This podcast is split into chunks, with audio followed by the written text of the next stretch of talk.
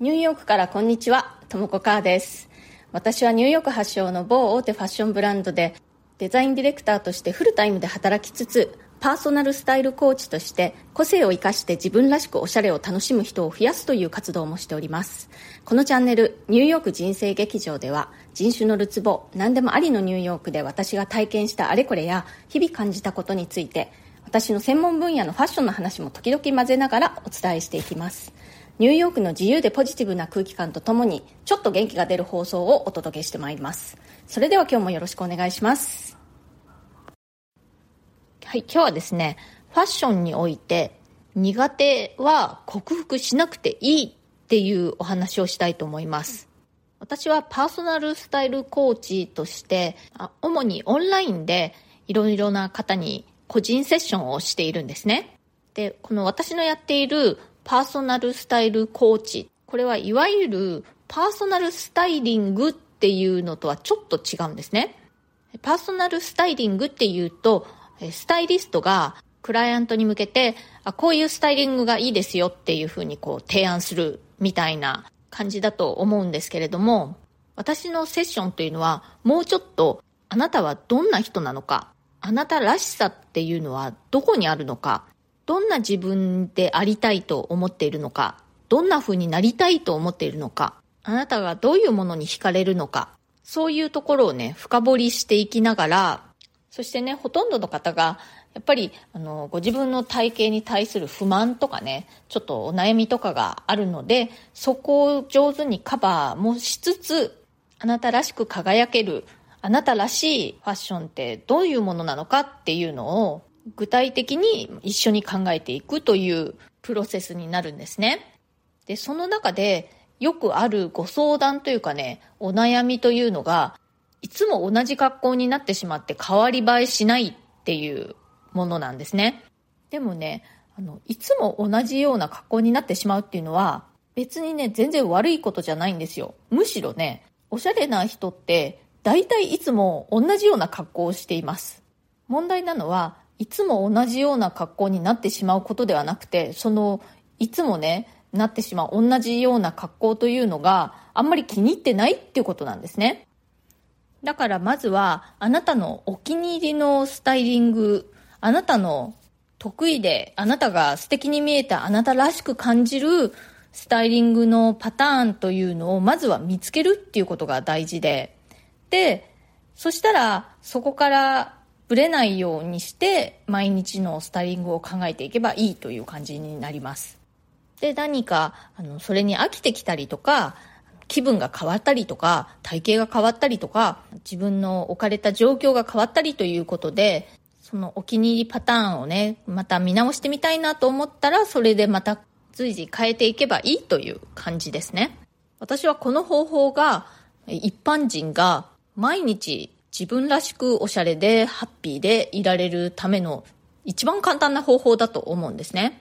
一般人っていうのは、あの、お抱えスタイリストとかね、お抱えヘアメイクとかがいなくて、基本自分で毎日ヘアメイク、スタイリングをやらなくちゃいけなくて、お金も無尽蔵にはない。そしてね、どんなものを着ても様になってしまうモデル体型でもない。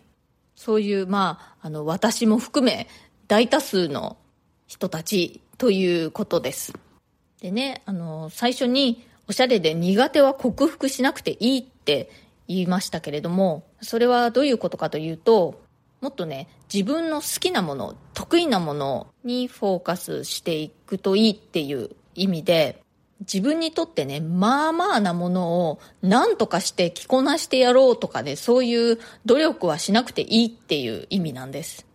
こうやって言うとね、そんなの当たり前だって思うかもしれませんけれども、意外とね、そういうまあまあなものを何とかして自分のものにしようと思ってね、頑張っちゃうね、頑張り屋さんが多いんですよ。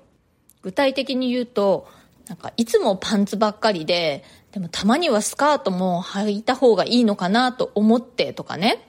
いつもモノトーンの服ばっかりで、たまにはカラフルなものも着た方がいいのかなと思ってとかね。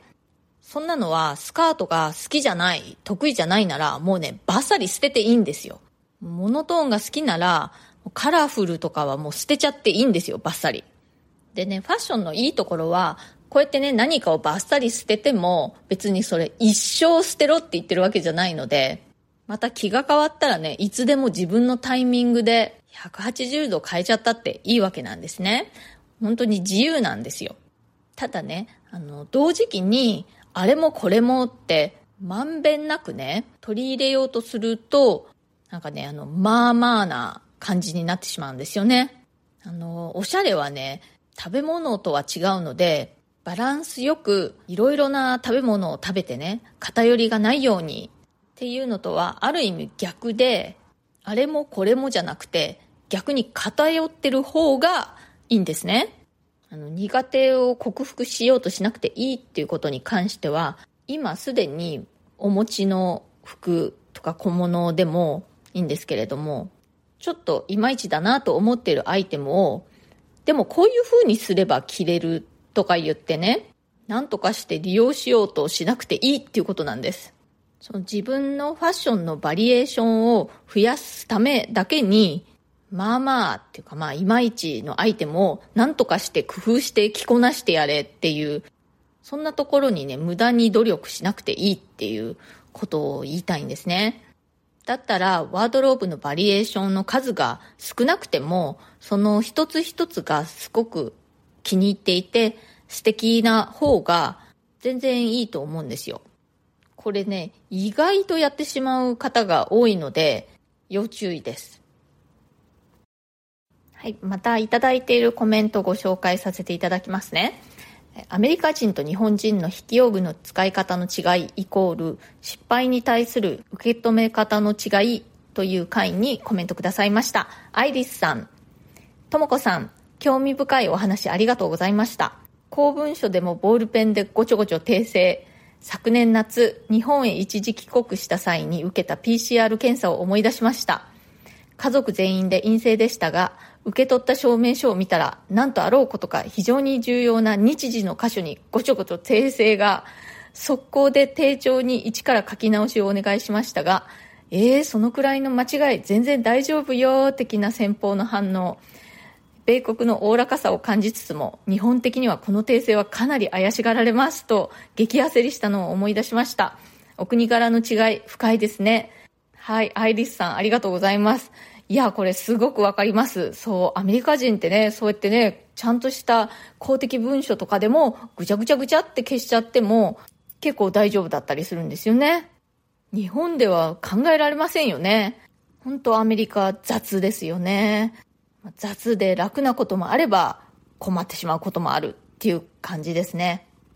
はい、それから、私がアメリカ人の義理家族と打ち解けられるようになったきっかけとはという会にコメントくださいました。てんてんさん、ペットはファミリーに入りますか？答え、入ります。あのー、この質問、バナナはおやつに入りますか？っていうのを思い出してしまいました。こんなことを言うのはちょっと昭和すぎますかね。あの、私は自分は子供はいなくてですね、人間の子供はいなくて、猫を2匹飼っているんですね。で、あの、そのアメリカ人の義理家族の話のとこで出てきた義理の弟には子供が2人、今度ね3人目が生まれる感じなんですけれども、犬と猫も飼っているんですね。で、うちの猫図と、その義理の弟の飼っている猫と犬というのは、一応ね、いいとこということになっていて、あの、 cousin と呼んでね、まあ冗談でですけれども、そのうちの猫ズに向かってね、say hi to your cousin とか言ってね、あの、ズームで、義理の弟が飼っている猫の顔を見せたりしたりしてます。まあでもあの、真面目な話、アメリカ人もペットを飼っている人が多くて、まあ、ポピュラーなのはやっぱり日本と同じように犬とか猫なんですけれども、家族同様に大事にしているっていう人が結構多くて、で、そのペットに向かってね、自分のことを mommy とか daddy とか言っている人も、まあ、普通ですね、結構。だからそういう意味では、ペットのことをファミリーだっていうふうに考えているアメリカ人は多いと思いますよ。それから、ニューヨークが急に夏日に露出度高めのニューヨーカーたちの会にコメントくださいました。リアさん、ともこさんはじめまして。私も海外在住二十数年なのでお話に共感することが多くていつも楽しく聞いています。私には娘が3人いるのですが娘たちも友達も夏冬限らず露出度が高いです。ビキニもトップスも布面積が少ない。真冬のパーティーでもそれじゃ寒いでしょうと思うような格好をしていきます。ただ何でも着こなせる若者はいいけれど時々痛い格好の中年さんを見かけることもあります。いずれにせよ自分が良ければそれで良いという自由奔放さは楽です。日本では季節外れの服を着ると恥ずかしい感じがしますがそれもなしですよね。はい。リアさんありがとうございます。リアさんはどちらの国にお住まいなんでしょうかね？本当にね、あの、アメリカの若者は冬でも露出度高いですね。で、そう、その若者だけじゃなくてね、中年の方も露出度高い方結構いますね。まあでもね、あの、痛いかどうかは人によりっていう感じですよね。ミニスカートとかでもすごく素敵に着こなしているもう本当にご老人と言っていいような年齢の方もいらっしゃいますし、本当自由ですよね。日本はね、ファッションでいろいろ決まり事が多いですよね。年相応じゃないといけないとか、やっぱり季節外れではいけないとかね。その日本人が季節感を大切にしているっていうことはね、結構私は、それはそれでなんかこう風情があるなって思うんですけれども、でも年相応云々に関しては、その、まあね、もちろん、年相応っていうのはある程度はあるかなと思うんですけれども、それよりも自分らしいかどうかっていうことの方が、痛くなる、ならないの鍵ではないかなと思います。こうやってリアさんのように海外在住、私みたいなね、海外在住の方も聞いてくださってるんだなと思うと、なんか嬉しいですね。世界中やっぱりこう繋がっているというか、まあ私はあの日本に住んでいる日本人の方とつながっているっていうこともすごく嬉しいんですけれども海外に住んでいる日本人の方ともこうやってつながれるっていうこともまた嬉しいんですよね。私がやっているパーソナルスタイリングコーチのセッションなんですけれどもオンラインでやっているのでね基本的には。クライアントの方々っていうのは結構海外在住の方っていうのも多いんですよ。でやっぱりその土地土地によってねあの気候とかもすごく違うのでそういうのをお聞きしながら合いそうなファッションというのを考えていくという感じですね。はい。今日はファッションでは苦手を克服しようなんて考えなくていい。むしろねもう苦手なものはバッサリ捨てて思い切り偏ってしまって OK だよというお話をしました。食事は栄養のバランスを考えてまんべんなくいろいろなものを食べた方がいいんですけれども、ファッションはもう偏ってなんぼ、好き嫌い上等、まんべんなくしない方がいいんです。あなたらしく素敵に偏っちゃってください。もっとこういう話が聞いてみたいなと思った方はですね、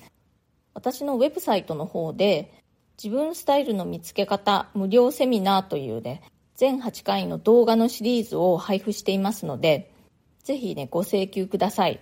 私のウェブサイトは www.myhappystyle.com です。Google 検索でカタカナでね、あの、マイハッピースタイルって入れてもらっても、私のサイトが結構上の方に出ると思いますので、ご興味ある方はぜひチェックしてみてください。あの、この無料動画なんですけどね、請求したからといって何か後から買わされるとかそういうことは一切ありませんので、安心して申し込んでください。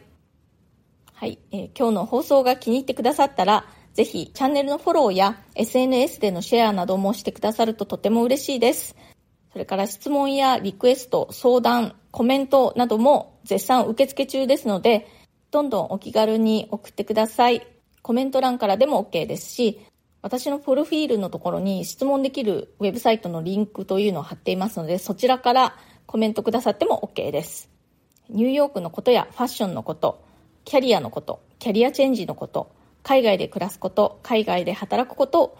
それ以外でも何かありましたらどうぞ送ってください。お返事はこの放送の中で随時していきます。今日も最後まで聞いてくださってありがとうございました。それではまた次回、ともこかーでした。